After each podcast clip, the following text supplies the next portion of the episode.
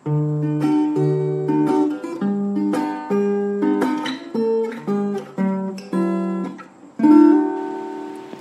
กำลังฟังรายการ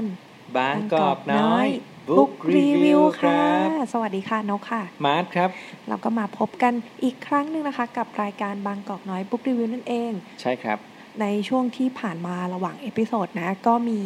หลายๆ คนหลาย ๆ คนนี่คือคนถึงสองคนนะคะเป็นท่านผู้ฟังที่ที่ส่งข้อความหลังไมค์เข้ามาว่าอ่ากำลังฟังอยู่นะ มีอืมมีคนฟังแล้วก็รู้สึกชอบตรงรสนิยมอะไรแบบนี้ทำให้เราสองคนก็ปลื้มปริ่มกันไปนะ มีกำลังใจจัดเรื่อยๆเลยครับอืมแล้วมาร์ทเป็นไงคะช่วงนี้ได้อ่านหนังสืออะไรเพิ่มเติมไหมคะช่วงนี้ก็มีหนังสือที่ผมกำลังอ่านอยู่นะครับ แต่ว่ายังอ่านไม่จบนะฮะอ่า awareness ครับ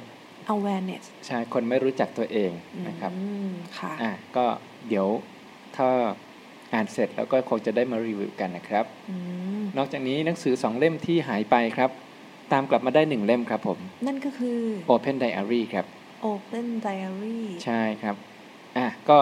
ได้ได้คืนมาละแต่ก็ยังอ่านไม่จบอีกเช่นกัน เพได้ราะว่ามีคนยืมไปอีกทีอ๋อหนึ่งได้คืนมาแล้วนี่ก็คือตัวเองทำหายเองหรือว่ามีคนยืมไปแล้วเขาเพิ่งคืนหาย จะทำหายไว้ในสำนักงานครับ แล้วก็อืมไปหาเจอในที่สุด ส่วนเจ้ากระเกตก็ยังคงไม่ไม่เจออยู่นะฮะนกรู้สึกแซดมากเพราะว่าเจ้ากระเกตนี้เป็นเป็นหนังสือของนกของนกที่ครับให้ผมมาร์ทยืมไปนะคะเวลาเราให้หนังสือใครยืมก็มักจะเกิดเหตุการณ์แบบนี้เสมอครับ ซึ่งเราก็ต้องทำใจไว้ว่ามันอาจจะเกิดขึ้นได้นะครับ แล้วก็ค่อยถ้าจะให้ดีควรจะมีระบบยืมคืนเหมือนห้องสมุด แล้วก็มีบาร์โค้ดแบบเนี้ยอย่างนี้เลยเหรอ ใช่ครับอืมผมคิดอยู่เสมอเสมอนะฮะ เพราะว่าคือพอมาร์ทเริ่มมีหนังสือหลายเล่ม แล้วก็มีคนที่ชอบอ่านหนังสือเหมือนกันมายืมหนังสือใช่ไหมใช่มันก็จะลืมว่าเอ้ยใครยืมไปบ้างยืมไปตั้งแต่เมื่อไหร่ ถูกต้องครับอืมหนังสือที่ผมสงสัยอยู่มาโดยตลอดนะครับ ก็คือแฮร์รี่พอตเตอร์เล่มหนึ่งค่ะหายไปแล้วนะครับค่ะรวมถึงหนังสือสามก๊กเล่มแรกด้วยเหมือนกันครับอืมก็หายไปทำให้สามก๊กไม่กลายเป็นอ่าไม่ใช่สามก๊กเหลือแค่สองก๊กเท่านั้นเองหายหายไปเล่มนึง หายไปเล่มหนึ่งครับอืมอ่าไม่ครบนะฮะสามละนะฮะอ่าส่วนนกก็ไม่ได้ไม่ได้เป็นปัญหาเรื่องคนยืมไปนะแต่เป็นปัญหาเรื่องการจัดเก็บหนังสือที่คือบ้านนกนี่ก็ไม่ได้ใหญ่มากอะนะ ทีนี้ครับหนังสือนกก็มีเยอะพอสมควรอ่าตู้หนังสือนี่ก็ไม่สามารถที่จะบรรจุหนังสือทั้งหลายทั้งแหล่ได้พร้อม ๆ กัน ทีนี้มันก็จะเกิดปัญหาที่ว่า เราลืมไปแล้วว่าเรามีหนังสืออะไรบ้าง เพราะว่าหนังสือบางเล่มเนี่ยเป็นหนังสือที่ที่ดีมากเลยนะแล้วเมื่อก่อนเราก็แบบ อยากได้มาก แต่เราไปเก็บอยู่ในลืบของตู้อย่างเงี้ยแล้วพอเราไปเช็ดฝุ่นทำความสะอาดหรือว่าไปรื้อตู้ดูเฮ้ยเรามีเล่มนี้ด้วยอะอืมเคยไหมแล้วเราเคก็ยมาเปิดอ่านใหม่เฮ้ยมันมันเจ๋งมากเลยทำไมฉันลืมว่าฉันมีเล่มเนี้ยก็เลยใช่คิดว่า เออ นอกจากการยืมคืนที่ที่มาร์ทคิดให้มันเป็นระบบแล้วเนี่ย เราอาจจะมีระบบการอ่าจัดระเบียบหนังสือของตัวเองว่ามีหนังสืออะไรบ้างใช่ครับอันไหนที่ยังไม่ได้อ่านบ้าง อืมอืม แล้วถ้าจะให้ดีกว่านั้นอีกนะครับ ก็คือว่าเราไม่ควรที่จะมีหนังสืออยู่ในบ้านเยอะแยะมากเกินไปครับค่ะเราควรจะมีหนังสือเออห้องสมุดเป็นห้องสมุดท้องถิ่นนะครับ ที่เราสามารถที่จะไว้วางใจนะฮะเอาหนังสือที่เราชอบเอาหนังสือที่เรารู้สึกว่ามันดีเนี่ยแบ่งปันให้คนอื่นค่ะให้กับห้องสมุดท้องถิ่นได้มี หนังสือแบบนี้นะครับ คนอื่นจะได้เข้ามาหมุนเวียนแล้วรวมถึงว่าเขาก็จะเป็นคนเก็บหนังสือให้เราด้วยอืมนะฮะมันมันต้องมีระบบที่ดีอะนะนกใช่ก็เข้าใจว่าปัจจุบันนี้ในประเทศไทยก็มีการบริจาคหนังสือเยอะแล้วอ่าแล้วก็มีห้องสมุดชุมชนเหมือนกัน แต่ว่าด้วยระบบที่มันยังไม่ค่อยดีเท่าไหร่ครับถ้าว่ากันตรงๆอะเนาะไม่ค่อยอ่าสมบูรณ์มันก็ไม่ได้ดึงดูดให้ไม่ได้ดึงดูดหรือประชาสัมพันธ์ให้คนเข้ามาใช้หรือว่าประเภทหนังสืออะไรอย่างเงี้ยครับมันมันก็เป็น ของที่คนบริจาคแล้วที่ไม่ได้อ่านนะนะใช่แต่ไม่ได้มีหนังสือแบบร้อยเล่มที่คนไทยต้องอ่านหรือว่าหนังสือตำมาตะอะไรจัดไว้อย่างนั้นอะอืมอืมนะฮะเป็นการะตงการ์ตูนอะไรเยอะ อืมอืมแต่ไม่ใช่ใช่การ์ตูนไม่ดีนะแต่หมายถึงการ์ตูนเอ่ออะไรอะ อ่านครับแล้วอ่านแล้วทิ้งหรือครับไม่ได้เก็บอะไรอย่างเงี้ยใช่ก็กลายเป็นเอาไปบริจาคกัน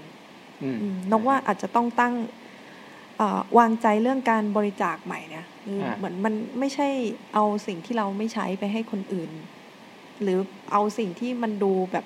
เหลือทิ้งอะ่ะ แต่ว่าอืมมันคือสิ่งดีครับๆที่อยากจะให้คนอื่นได้รับสิ่งดีๆเหมือนกันอะไรอย่างเงี้ยค่ะอืมนะฮะอ่าก็เป็นเป็นประเด็นหนึ่งที่เอ่อคนรักหนังสือหรือว่าคนชอบทำระบบหนังสือน่าจะได้ศึกษาต่อนะครับ ค่ะอะเรามาเข้าเรื่องของเราครับค่ะอ่า รีวิวหนังสือในสัปดาห์นี้เราจะมีประเด็นมีหนังสือเล่มอะไรบ้างที่จะมาคุยกันครับสำหรับ episode นี้เราก็จะมีหนังสือด้วยกันทั้งหมด 2 เล่มนะคะ เล่มแรกเป็นของนกค่ะ ชื่อว่าคนนอกนั่นเองของอัลแบร์กามูนะคะครับอันนี้ก็เป็นหนังสืออมตะเล่มหนึ่งเหมือนกันที่อืมตีพิมพ์มาหลายสิบปีแล้วถึงร้อยปีแล้วยัง ไม่แน่ใจเหมือนกันแต่นานไม่มาถึกงร้อยปีแล้วฮะนานมากครับถ้าเป็นฉบับภาษาไทยนี่น่าจะประมาณ อ่าอืมเท่าไหร่นะมาห้าสิบปีที่แล้วอะไรประมาณนี้ปะอ๋อเอ่อพิมพ์ครั้งแรกเมื่อปี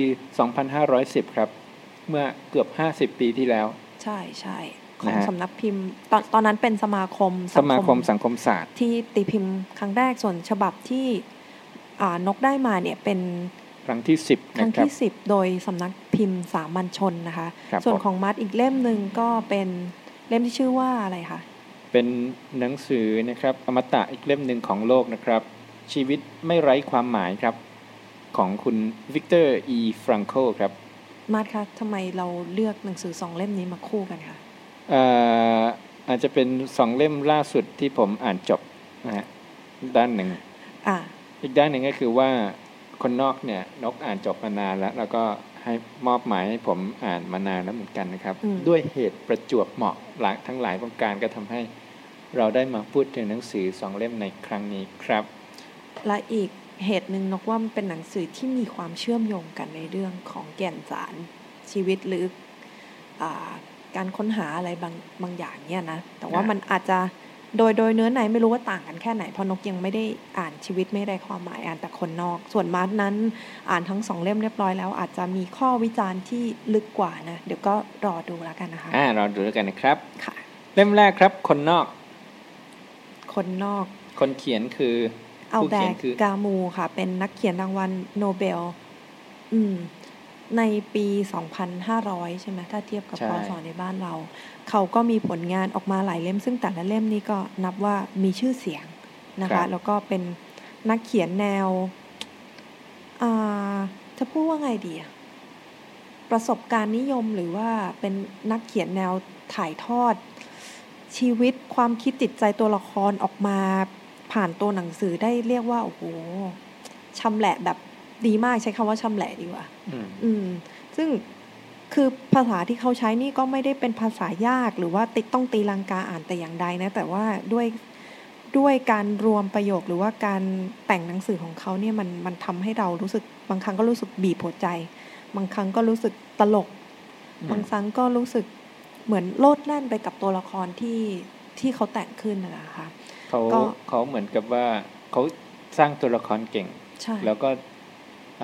จุดเด่นของเขาในเล่มที่ผมอ่านผมอ่านอยู่สองสามเล่มนะครับค่ะก็คือคนนอกนะครับ มนุษย์สองหน้าค่ะแล้วก็ปรัชญาของความไร้เหตุผลอืมอ่าถ้าถ้ามีตัวละครเนี่ยเขาเขาจะดึงเสียงของตัวละครออกมาเออได้เก่งมากเลยนะครับ เป็นเสียงในหัวเสียงในใจหรือใช่ว่าอะไรแบบเนี้ยหรือเล่าเล่าเล่าผ่านตัวเอกที่เป็นตัวเอกคนเดียวอะ่ะอืมแล้วก็เล่าโลกทั้งโลกของคนอื่นด้วย ทั้งเล่มอะนะ อย่างคนสองหน้านี่นกก็ชอบ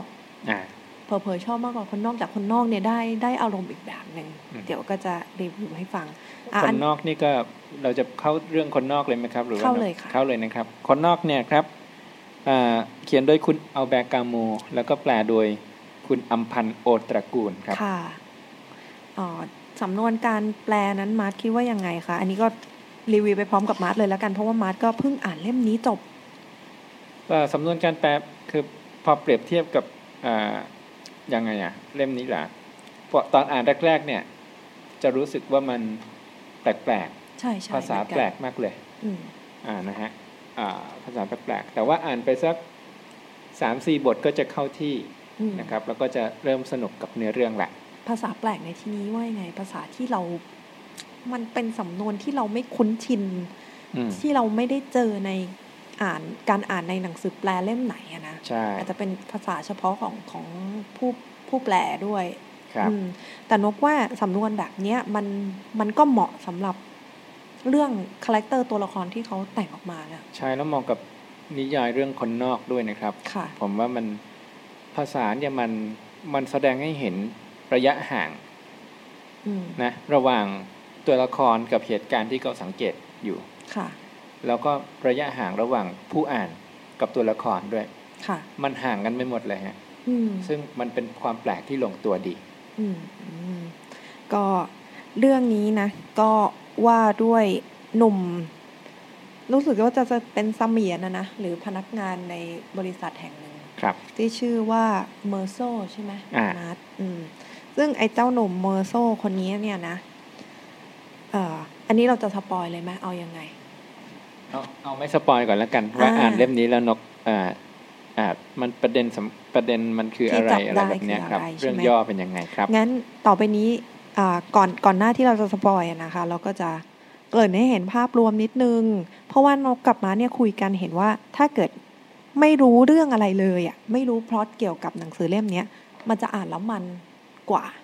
อ่านแล้วรู้สึกซึมซับกับมันได้มากกว่าอะไรอย่างเงี้ยค่ะ อืมสำหรับ คนนอกสำหรับนกเหรอ เป็นหนังสือที่แปลก เพราะว่าอ่านแล้วไม่เข้าใจตัวละครในหลาย ๆ จุด แต่ก็เป็นในอีกด้านหนึ่งก็เป็นหนังสือที่ ที่ทำให้เราเห็นความแปลกที่เราคุ้นเคยอะในสังคม แต่เราไม่เห็นว่ามันแปลกเพราะเราคุ้นเคย แต่ว่าเอาแบรนด์นี้ทำให้เราเห็นน่ะสภาพของความ ลกแยกเหล่านั้นน่ะออกมาได้แบบคมอะเออ ก็ทั้งเล่มอะจะสารภาพว่าก็ไม่ได้ไม่ได้อ่านแล้วเก็ตหรือว่าเข้าใจในในในทุกประเด็นนะ อืม แต่ว่าอ่านแล้วรวมกันเนี่ย มันมีความ มันมีความรู้สึกหน่วงหน่วงๆมีความรู้สึก อย่างอย่างตัวละครหลักเนี่ย เห็นใจก็เห็นใจ แต่ว่าก็รู้สึกแปลกแยกไปกับเขาไปด้วย อืม ซึ่งมันมันเหมือนคนนอกกันละกันมากเลยอะ่ะ เออ ประมาณเนี้ยค่ะ ไม่ไม่รู้จะพูดยังไงถึงความรู้สึกถึงหนังสือเล่มนี้พูดยาก อืมแล้วมาด่ะก่อนอื่นอ่าถ้าจะให้รีวิวเนี่ยผมก็รีวิวอันแรกเลยก็คือว่าอย่าเพิ่งอ่านอะไรทั้งนั้นเออมันคำนำใช่ใช่หรือว่าสันปกก็ตามนะฮะ ถ้าห้ามตัดสินค่ะใจจะอ่านแล้วเนี่ย ก็เข้าไปที่ตัวเล่มบทที่หนึ่งเลย ค่ะ แล้วก็ผจญไปกับไปกับตัวละครเลยนะครับอืมอ่าโดยโดยเรื่องทั้งหมดเนี่ยมันมันแปลก คือคือตอนแรกๆเราอ่านเนี่ยมันก็จะมันขัดกับสามัญสำนึกเราอะในหลาย ๆ ประเด็น ใช่ครับ เราจะตอนแรกเนี่ยก็จะพูดถึงตัวละครตัวหนึ่งที่ดำเนินเรื่องชีวิตประจำวันไปตามเรื่องตามราว เจอเหตุการณ์เล็ก ๆ น้อยๆนะฮะ เจอเพื่อนใหม่ข้างแฟลตข้างห้องอืมก็เมคผูกสัมพันธ์ไปกับเขาแล้วเหตุการณ์เล็ก ๆ น้อย ๆ เหล่านี้นะฮะก็พาไปพาไปเรื่อย ๆ จนกระทั่งจุดจุดหนึ่ง ที่มันทำให้เกิดทำให้ก็ก็จะเป็นจุดสำคัญที่แบ่งได้ระหว่างภาคหนึ่งกับภาคสองเป็นจุดเปลี่ยนของชีวิตเป็นเลจุดยเปลี่ยนของชีวิตของเขานะครับค่ะที่ทำให้ตัวละครตัวนี้เนี่ยต้องตกอยู่ในสถานการณ์ลำบาก ใช่อะไรแบบนี้ แล้วเราก็ เหมือนเหมือนจะลุ้นก็ก็ลุ้นช่วยนะ แต่ยังไงดีอะพูดไม่ถูกเหมือนกันแต่แต่เจ้าตัวก็ดูดูไม่อยากที่จะหรือเหมือนเราลุ้นให้เขาเขารอดพ้นจากสภาวะวิกฤตอะนะแต่อ่าดูเจ้าตัวก็ไม่ค่อยแยแสกับภาวะวิกฤตของตัวใช่เองสักเท่าไหร่ครับ ไม่ว่าจะเป็นชีวิตประจำวันของเขานะครับ ที่ดำเนินไปตามปกติ แล้วก็มันก็จะพาไปสำรวจอ่าสภาพสังคมอ่ารวมถึงระบบยุติธรรมของ ของสังคมนั้นๆนะค่ะระบบสารสถิตยุติธรรมยุติธรรมเนี่ยนะครับ ที่เป็นหัวใจสำคัญอันหนึ่งของหนังสือเล่มนี้นะครับ แล้วก็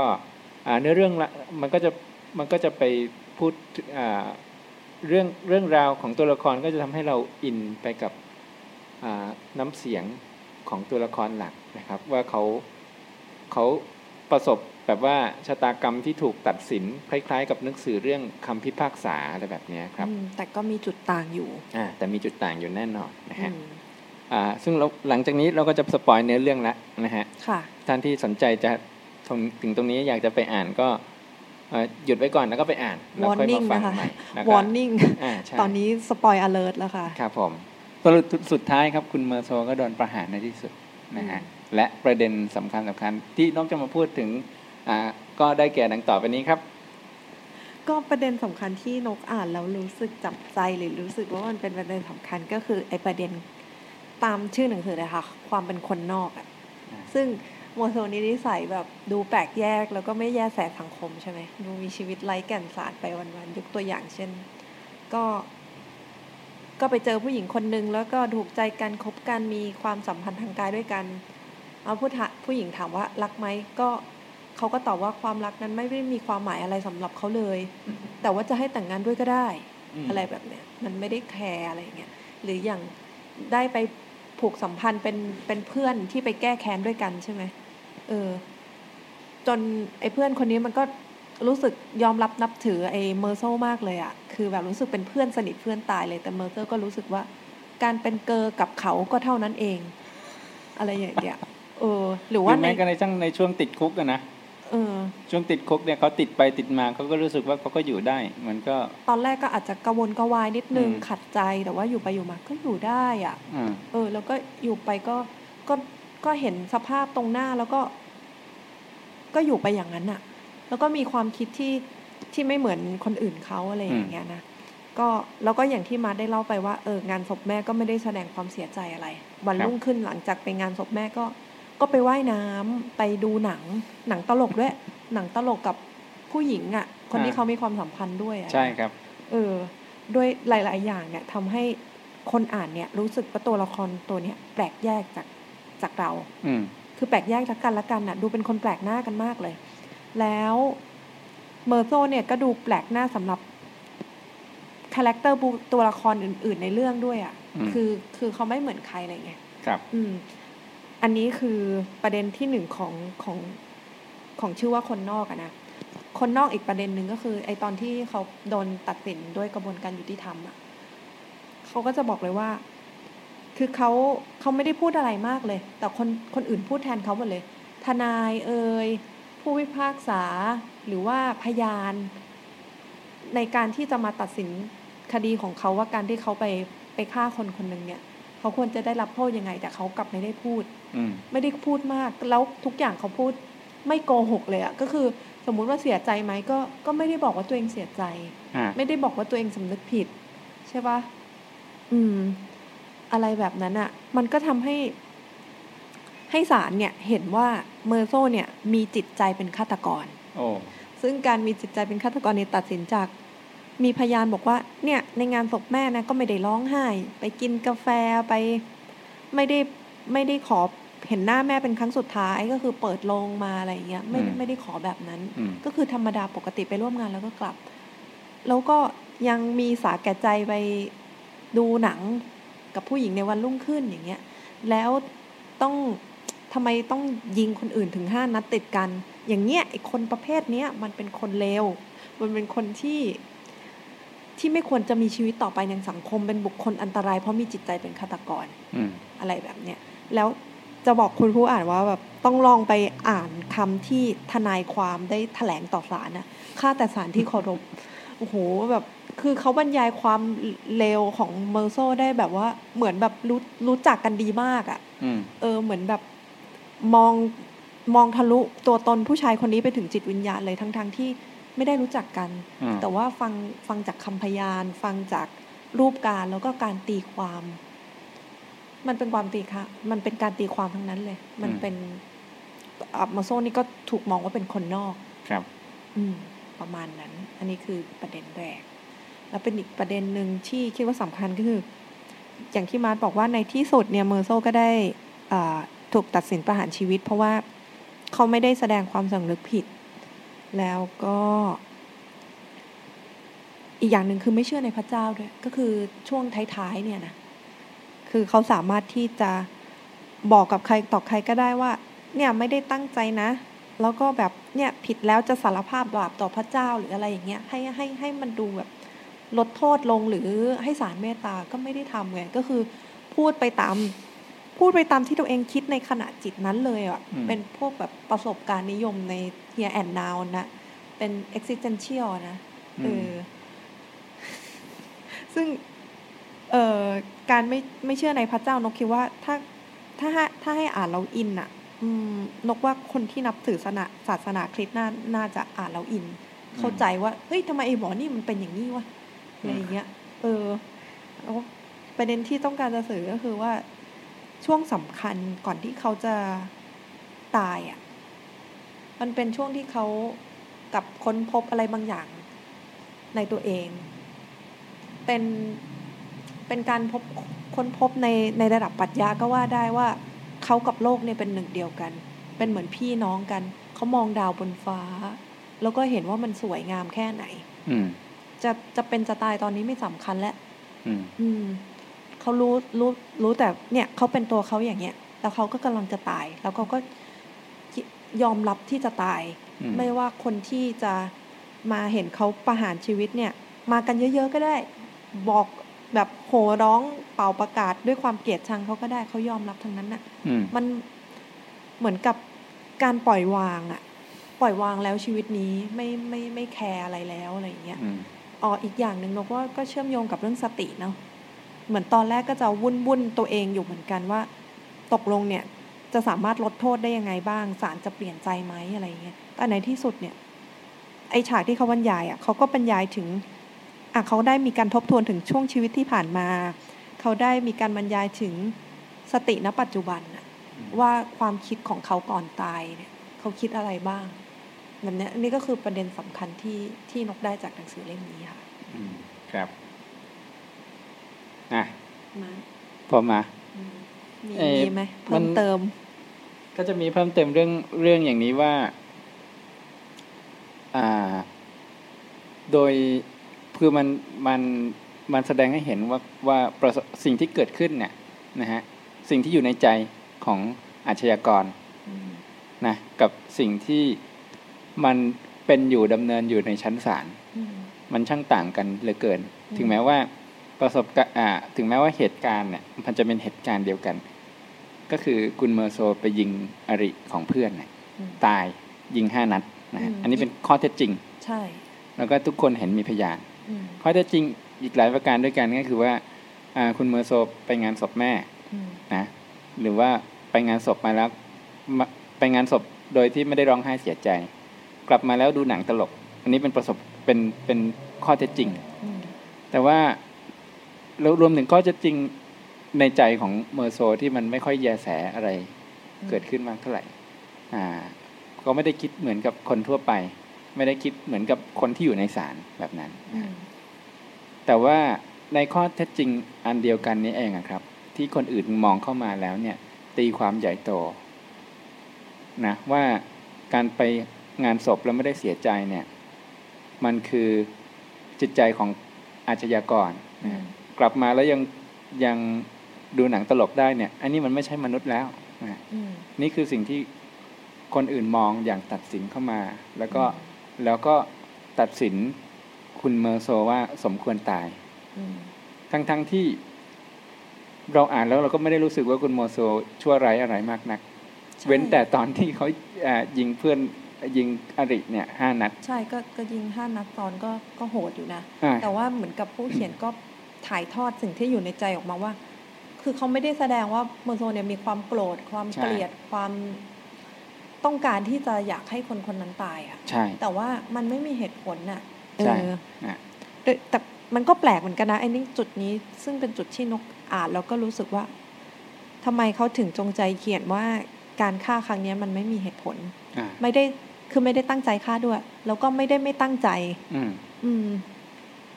คือ ถ้าถ้าในฉากนั้นเนี่ยมันก็จะมีเรื่อง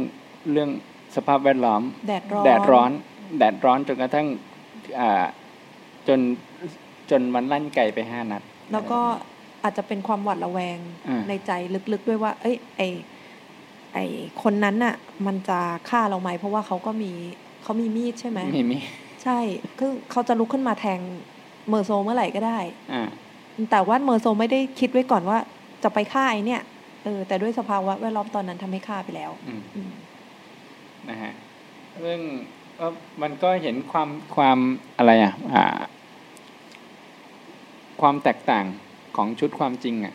อืมมันมีชุดความจริงที่เป็นข้อเท็จจริงนะฮะอืมชุดความจริงของในใจเมอร์โซ แล้วก็ใช่ชุดความจริงของคนที่เข้ามาตัดสินไอ้สิ่งเนี้ยที่มันแตกต่างกันมากเลย แล้วก็ทำให้เราอ่ารู้สึก สงสารรู้สึกเวทนากับชะตากรรมของคุณเมอร์โซที่ถูกตัดสินอะไรมากมายถึงขนาดนี้อืมนะฮะแล้วก็ไอ้ที่คนในศาลเนี่ยตัดสินเมอร์โซให้ตายได้เนี่ย ก็เพราะว่ามันต้องมีมีคำอธิบายมีมีมีเหตุผลว่าทำไมถึงตัดสินประหารชีวิตเขามันได้ต้องมีน้ำหนักมากพอใช่ของพยานหลักฐาน แล้วก็การตีความของของศาลอ่า ซึ่งเขาตีความจนกระทั่งถึงจุดหนึ่งว่าคุณเมอร์โซเนี่ยเป็นคนนอกสังคมนี้ เป็นคนที่แตกต่าง เป็นคนที่ไม่ไม่เหมือนเราอืมดังนั้นเขาจึงสมควรตายอืมนะฮะซึ่งหนึ่งสาเหตุที่เขาตายสาเหตุหนึ่งเพราะเขาไม่ไม่โกหกเลยนะอืมคือหมายถึงว่าเขาพูดพูดแบบไม่เสแสร้งอะอืมว่าไม่เสียใจว่าไม่นับถือพระเจ้า ไม่สารภาพบาปไม่อะไรทั้งนั้นใช่ซึ่งถ้าอยู่ในมุมของศาลเนี่ย เวลาจะไปตัดสินเนี่ยศาลก็ต้องใช้ คือศาลก็ต้องตีความจากพยานหลักฐานอยู่แล้วอะนะอ่าคือเมื่อมีพยานหลักฐานมากพอที่จะทำให้เชื่อได้ว่า คนคนนี้อะไอเนี่ยทำจริงแน่ๆอืมทำจริงแน่ๆแล้วทำด้วยจิตใจที่โหดเหี้ยมหรือเปล่าอืมซึ่งเขาก็ตีความความโหดเหี้ยมจากอันนี้แหละ พฤติกรรมที่ดูเหมือนเป็นคนนอกของเมอร์โซนี่แหละมันครัก็บสะท้อนระบบยุติธรรมค่ะ ครับอะเล่มนี้ก็ แต่ผมมองกลับมาถึงพฤติกรรมของคุณเมอร์โซเนี่ยนะมันก็ไม่ได้แปลกอะไรมากนักคือไปงานศพแม่แล้วไม่เสียใจไม่นะไม่ไม่แปลกนะอืมแต่ว่าความความคิดบางอย่างเขาอาจจะแปลกกว่าคนอื่น อืมแต่ว่าเอ่อเขาก็เขาก็มีความเป็นมนุษย์เท่า ๆกับคนทั่วไป อืมอาจจะมีพฤติกรรมที่ไม่เหมือนในบางอย่าง อืม ประมาณนั้น ครับค่ะได้ยังไง มีอะไรเพิ่มอีกไหมก็จะก็ในมีที่สุดก็ ขอโทษค่ะศาสตร์สไอการสะเทือนใจก็อยู่ตรงโศกนาฏกรรม ตัดสินประหารชีวิตนะนะแล้วก็จบไปอย่างนั้นด้วยความรู้สึกแบบอึ้งอึ้งหน่วงหน่วงอืมๆแล้วก็รู้ซึ้งถึง เออทำไมถึงตั้งชื่อเรื่องว่าคนนอกซึ่งภาษาอังกฤษเป็น stranger กับ outsider อะนะอืมอืมประมาณนั้น มันมีอะไรเพิ่มถึงเล่มนี้อีกไหมคะอ่า เล่มนี้เนี่ยพอเราอ่านแล้วเราจะรู้สึกเอาใจช่วยตัวละครคุณเมอร์โซ ว่าเขาไม่น่าจะโดนขนาดนี้เลยนะฮะแต่ว่าถ้าพลิกมุมกลับนะฮะถ้าเราไม่ได้รับรู้ความจริงผ่านเสียงของคุณเมอร์โซใช่นะฮะถ้าเรารับรู้ความจริงผ่านอ่าอาจจะเป็นพี่ชายที่โดนยิง หรือว่าเพื่อนของอริอ่าที่โดนยิงเนี่ยอืมันก็จะได้อารมณ์อีกแบบหนึ่งใช่เราอาจจะรู้สึกสะใจที่เมอร์โซโดนประหารใช่ แล้วขณะเดียวกันก็ไปเห็นใจนะฮะอ่าความตายของพี่ชายความของเห็นใจความผู้ใจของตาคนยถูและกครอบยิงครัวอือืมมนะฮะนี่ก็แสดงให้เห็นว่า เออเออเอ่อแล้วแล้วก็อารมณ์แบบเนี้ยมันก็เห็นอยู่ในหนังเรื่องอื่นๆแต่ในในวรรณคดีเรื่องอื่นๆเหมือนกัน อย่างเช่นหนังเรื่อง Nocturnal Animal ครับ ผมเพิ่งไปดูมาเมื่อสักสองสัปดาห์ที่แล้ว มันพูดอะไรประมาณเนี้ยครับ เรื่องของอ่า เรื่องของคนที่เรื่องการแก้แค้นน่ะนะของคนที่ไปอาของอาชญากรน่ะที่ไปฆ่าลูกเมียของคนอื่นอะไรแบบเนี้ยเรารู้สึกว่าถึงแม้ว่าหลักฐานจะไม่ชัดเจนนักนะ แต่เราอยากให้ไอ้คนเนี้ยที่น่าสงสัยเนี้ยโดนอะไรบางอย่างอืมโดนลงโทษให้สะสมอืมอะเราอะเราเรา มันก็อาจจะเป็นมันก็ความเป็นรู้อย่างนั้นความได้รู้สึกเดียวกันกับเอ่อ ทนายใช่ในในกระบวนการยุติธรรม หรือว่าพยานฝ่ายผู้ตายอะไรอย่างเงี้ยใช่ครับอืมนะฮะอันนี้ก็เป็นถ้ารู้รู้เรื่องราวแบบนี้รู้เรื่องราวของการตัดสินคนนะครับ ในหลากหลายมุมก็น่าจะชะลออาความเร็วในการตัดสินชะตากรรมของคนอื่นของเราได้บ้างเหมือนกันครับค่ะน่าเราคุยมายาวเลยเชียวนั้นเนี่ยงั้นเราก็เคลื่อนไปที่เล่มถัดไปเลยไหมคะ ทันไหม ได้ครับ ส่วนหนังสือเล่มต่อไปครับ คุณนกครับ ค่ะ เป็นหนังสือแห่งศตวรรษครับผม เป็นหนังสือที่ขายดีอ่าหลายล้านเล่มนะสิบสองล้านเล่มทั่วโลก แต่นกไม่เคยได้ยินชื่อมาก่อนเลยอะใช่ครับอ่าแล้วก็เป็นหนังสือที่แบบว่าบ่งบอกยุคสมัย ค่ะ ในช่วงของสงครามโลกครั้งที่สอง แล้วก็ช่วงชีวิตในค่ายอัลชวิชครับ ชะตากรรมของชาวยิวหลายล้านคน รู้สึกจะสี่ล้านมั้ง อืมอะเอาเป็นว่าหลายหลายหลายเอ่อจำนวนหนึ่งมาก ๆเลย ที่อ่าให้ภาพของการเป็นเฉลยสงคราม การถูกใช้แรงงานในค่ายกักกันเนี่ยเป็นอย่างไรค่ะนะฮะอ่าถ้าเคยดูหนังเรื่อง Life is Beautiful นะครับ หรือว่าอ่า Schindler's List นะครับนั่นเนี้ยจะเป็นชะตากรรมของคนใกล้เคียงกันอืมนะฮะ แล้วก็เป็นหนังสือที่อ่าพระไพศาลเอาเอามาเยอะหยิบยกตัวอย่างของของชีวิตของเขาบ่อยๆนะครับว่าเอ๊ะคนที่อยู่ในค่ายกักกันแล้วเนี่ยรอดชีวิตออกมาแล้วเนี่ยมันต้องมีทัศนคติแบบไหนกันถึงจะรอดชีวิตออกมาได้อืมแล้วก็ยังคงอ่าไม่เสียสติไปซะก่อนนะครับค่ะนะฮะซึ่งชีวิตไม่ไร้ความหมายนะครับหรืออ่าแปลมาจากหนังสือที่ชื่อว่า Man Search for Meaning ครับหรือว่าคนผู้หาความหมายอะไรแบบเนี้ยครับอืมอ่าก็จะพูดถึงนายแพทย์คนหนึ่งนะครับ เป็นนายแพทย์อ่าเกี่ยวกับทางจิตเวชนะครับค่ะจิตแพทย์นะที่ไปถูกชาวเยอรมชาวชาวยิวนะครับ แล้วก็หนีออกจากประเทศไม่ทันนะครับเขาตัดสินใจจะอยู่ที่นั่นนะในช่วงที่นาซีเยอรมันกำลังอ่าเรืองอำนาจนะครับ แล้วในที่สุดก็ถูกจับ นะอืมในค่ายเอาชวิทซ์นะครับ คุณวิกเตอร์อีฟริงเคิลอีฟรังเคิลครับอ่าหลังจากถูกจับแล้วเนี่ยหนังสือเล่มนี้ก็จะเล่าครับว่าพอถูกจับแล้วชีวิตในค่ายกักกันเป็นอย่างไรบ้าง ซึ่งมันก็สะท้อนเลยว่าโอ้สงครามนี่มันโหดร้ายรุนแรงจริง ๆ ชีวิตในค่ายกักกันเนี่ยโอ้รุนแรงจริง ๆ แล้วก็อ่าเป็นช่วงเวลาที่น่าหวาดเสียวมาก ๆ ว่าคนคนหนึ่งเนี่ย จะรอดชีวิตมาจากสภาพแวดล้อมตรงนั้นได้อย่างไรอืมนะฮะมันไม่ใช่สภาพแวดล้อมที่มนุษย์จะเข้าไปอยู่เลย ในในบรรในอากาศที่มันหนาวเหน็บนะครับ เราก็ต้องใช้แรงงานหนัก เพื่อที่จะอ่าใช้แรงงานเนี้ยเป็นไปเพื่อการทำสงครามให้นาซีชนะอืมอะไรแบบเนี้ยครับอ่าลุยออกไปทำงานทำกำแพงทำอาวุธทำอะไรทำเสบียงอะไรแบบเนี้ยฮะแล้วก็ ลุยออกไปโดยที่รองเท้าก็เน่าๆอะครับ บางคนก็เดินเท้าเปล่า แล้วก็อ่าค่ายในชีวิตในค่ายมันก็จะหนาวเหน็บ แล้วมันก็จะไม่ค่อยมีอะไรกินนะครับ ยาก็จะไม่ค่อยมีนะฮะอืมแล้วก็ผู้คุมก็โหดร้ายเหลือเกินอืมผู้คุมก็มีทั้งสองระดับก็คือ ผู้คุมที่เป็นทหารนาซีนะครับ แล้วก็ผู้คุมที่เป็นนักโทษด้วยกันเนี่ยครับอืมแต่ว่าผันตัวมาเป็น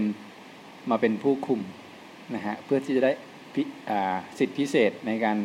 เข้าถึงอาหาร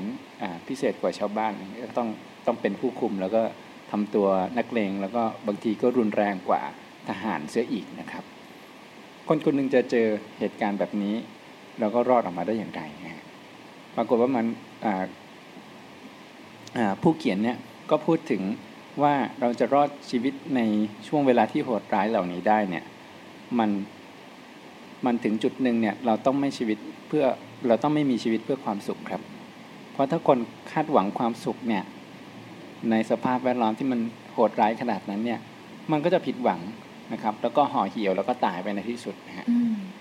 อ่าคนที่ปรารถนาความสุขเนี่ยไม่มีกำลังใจที่จะมีชีวิตอยู่นะครับและในช่วงอ่าแบบนั้นเนี่ยสิ่งที่มันจะช่วยให้คนเรามีชีวิตอยู่ทำให้เรามีความหวัง ว่าจะรอดออกไปเนี่ยไม่ใช่เรื่องความสุขแต่เป็นเรื่องของความหมายของชีวิตนะ meaning of life นะครับ ที่กลายมาเป็นสาระสำคัญที่เป็นประเด็นสำคัญที่จะช่วยเหลือนักโทษนะครับให้ให้อยู่รอดในช่วงเวลาที่มันโหดร้ายแบบนั้นได้แต่บางทีนกฟังแล้วนกรู้สึกว่าความสุขกับความหมายของชีวิตบางทีมันก็มีส่วนที่เชื่อมโยงกันอีก ใช่ครับมีส่วนที่เชื่อมโยงกัน แต่ว่ามันจะชัดเจนเวลาที่เราทุกข์เนี่ยอืมเวลาที่เราทุกข์เนี่ยเราอ่าความทุกข์บางประเภททำให้เรารู้สึกเจ็บปวดกับมัน แต่ว่าความทุกข์บางประเภทเนี่ย มันทำให้เราเพิ่มน้ำหนักของชีวิตนะครับอืมซึ่งในนี้เขาก็อ่าคุณนายแพทย์ฟังเกิลก็เขียนไว้เหมือนกันว่าความสุขกับความหมายของชีวิตเนี่ย มันแตกต่างกันอย่างไรค่ะนะฮะแล้วก็อ่าในนี้ก็จะพูดไว้หลายครั้งมากทีเดียวว่าอ่าว่า อะไรนะฮะว่าคนเราเนี่ยอะเขาว่าเขาไม่ได้ปฏิเสธความสุขของชีวิตนะฮะแต่ว่าความอ่าชีวิตที่มีความหมายทำให้เราอยู่กับความทุกข์ได้อืมอืมแล้วก็ชีวิตที่มีความหมายเนี่ย มันทำให้เขาทำให้มนุษย์เนี่ยเข้าถึงประสบการณ์ทางจิตวิญญาณ ถึงแม้ว่าร่างกายของของเราจะเสื่อมโทรมหรือว่าถูกอ่าหรือว่ามีความทุกข์ทรมานแค่ไหนเนี่ยแต่แต่ว่าภายในลึกๆเขารู้สึกว่าเขาเติบโตทาง จิตวิญญาณอืมเข้าใจแล้วนะครับ เออนะโดยหนังสือเนี่ยมันก็ก็จะมีที่จริงเนี่ยมันเป็นหนังสือตำราเลยด้วยซ้ำนะครับ เป็นหนังสือตำราเกี่ยวกับการบำบัดประเภทหนึ่งนะฮะที่เป็นเอ่อเรียกว่าโลโก้เทอราปีนะฮะค่ะหรือว่าการบำบัดโดยการใช้แนวทางว่าทำให้ผู้ป่วยนะครับ ผู้ป่วยทางจิตเนี่ยหรือว่าผู้ประสบปัญหาทางจิตใจจิตใจเนี่ยอ่า พ้นก้าวข้ามจากปัญหาได้ด้วยการทำให้เขาตระหนักรู้ถึงความหมายของชีวิตของเขานะฮะเฉพาะของเขานะฮะไม่ใช่ความหมายอาของชีวิตโดยทั่วทั่วๆไปนะฮะแต่ว่าโลโก้เทเลปีเนี่ยทำให้คนก้าวข้ามปัญหาความทุกข์ณขณะนั้น ความทุกข์ณช่วงนั้นเนี่ยด้วยการหาความหมายจากประสบการณ์ หรือว่าหาความหมายจากความทุกข์ณช่วงนั้นอืมเป็นตำราอันหนึ่งที่แนะนำว่าโลโก้เทเลปีเนี่ยคืออะไร แต่ว่า การจะเข้าใจความหมายของโลโก้เทเลปีเนี่ยครับ มันเข้าใจไม่ได้ด้วยด้วยทฤษฎีอย่างเดียวนะเข้าใจได้ด้วยการอ่านประสบการณ์ของนายแพทย์คนเนี้ยครับอืมว่าการบำบัดด้วยความหมายของชีวิตเนี่ย มันคืออะไรอืมอยากอ่านเลยอะนะฮะนี่มารีวิวอะไรก็น่าอ่านไปหมดเลยอะค่ะ โอ้ครับ ขอบคุณครับนะฮะอืมแล้วที่สำคัญนะครับในเรื่องนี้เนี่ย ก็จะมีเขาจะพูดถึงเล็กเทคนิคเล็กๆ น้อยๆครับที่ทำให้อ่าเอาที่เรียกทำให้แปลเปลี่ยนความทุกข์ได้แบบในทันที โดยเฉพาะผู้ป่วยที่อ่าประสบความวิตกกังวลอะไรแบบเนี้ยอืมหรือว่าอ่าโรคย้ำคิดย้ำคิดย้ำทำก็มีอยู่ในนี้ด้วยนะครับค่ะนะฮะโดยหนังสือก็แบ่งเป็นสองภาค ภาคแรกพูดถึงอ่าเรื่องเล่าชีวิตของนายแพทย์คนนี้ที่อยู่ในติดอยู่ในค่ายกักกัน แล้วด้วยความเป็นแพทย์ของเขาเนี่ยก็ทำให้เขาได้เป็นเป็นคนเป็นแพทย์น่ะ ซึ่งยังคงมีสถานะเป็นนักโทษนะครับ ดูแลนักโทษคนอื่นอืมๆเวลานักโทษคนไหนเนี่ยที่กำลังหมดกำลังใจในชีวิตเนี่ยฮะอ่าหมอฟรังโคก็จะเข้าไปพูดคุย เขาเป็นแพทย์เฉยเลยเป็นจิตแพทย์ เป็นจิตแพทย์ครับอืมนะเข้าไปพูดคุยช่วยเหลือให้กำลังใจอืมแล้วเขาทำนายได้เลยว่า คนคนนี้เนี่ยอ่า จะตายเมื่อไหร่ทำยังไงอะฮะทำนายยังไงอะเวลาที่นักโทษหมดกำลังใจในชีวิตนะครับ มันถึมันถึงตายเนี่ยนะฮะอืมไม่จะจะตายเมื่อไหร่นี่หมายถึงว่า เออมันไม่ใช่เป็นวันเดือนปีเวลาใช่ไหมแต่ว่ามันเป็นแนวที่ว่า เนี่ยใกล้แล้วเนี่ยใกล้แล้วใช่เออแนวนั้นาเวลาที่เห็นคนหมดกำลังใจในชีวิตมันออกอาการทางกายไม่ใช่นะพยาก็มาพูดว่าทำนายจะตายเมื่อไหร่มันแบบออกเป็นศาสตร์พยากรณ์ แต่ไม่ใช่เนไม่อะใช่เขาดูจากอาการทางกายอืมดูจากวิธีการดำเนินชีวิตของเขาอืมแล้วก็กำลังใจนี่เป็นเรื่องสำคัญเวลาคนพูดว่าเราไปให้กำลังใจผู้อื่นเนี่ย ไปให้กำลังใจเธอนะอืมอ่าเวลาเราได้ยินคำนี้เราก็รู้สึกว่ามันก็ไม่เท่าไหร่ใช่ไหมใช่แต่ในค่ายกักกันเนี่ยเรื่องกำลังใจเป็นเรื่องถึงชีวิต เป็นเรื่องคอขาดบาดตายเลยเชียวอืมนะฮะคนที่หมดกำลังใจก็จะทำให้ติดอ่าถึงขั้นตายเลยอืมแล้วในนี้ก็อธิบายไว้อยู่ว่า คนที่หมดกำลังใจมันเป็นยังไงอืมแล้วเขาจะก้าวข้าม ไอ้ภาวะการหมดกำลังใจแบบนั้นเนี่ย ได้อย่างไร ด้วยด้วยด้วยศาสตร์แห่งความหมายของชีวิตของคุณฟรังโคลอยากอ่านขอ เป็นหนังสือเล่มหนึ่งที่เอ้าเอ่ออ่านจบแล้วก็เข้าใจเลยว่าทำไมถึงเป็นหนังสือแบบว่าที่สำคัญเล่มหนึ่งของโลกนะครับค่ะอ่าไม่เพียงแต่ว่ามันอธิบายให้ภาพชีวิตช่วงสงครามอ่าแต่ว่า พูดถึงการก้าวข้ามจากประสบการณ์เหล่านั้นด้วยครับ แล้วแล้วแล้วคุณหมอนี่มีชีวิตรอดจนถึงปล่อยตัวอะไรไหมใช่ มีชีวิตรอดจนถึงปล่อยตัวจนถึงวันที่ประกาศสิ้นสุดสงครามอืมอ่าแล้วก็เขาก็ก็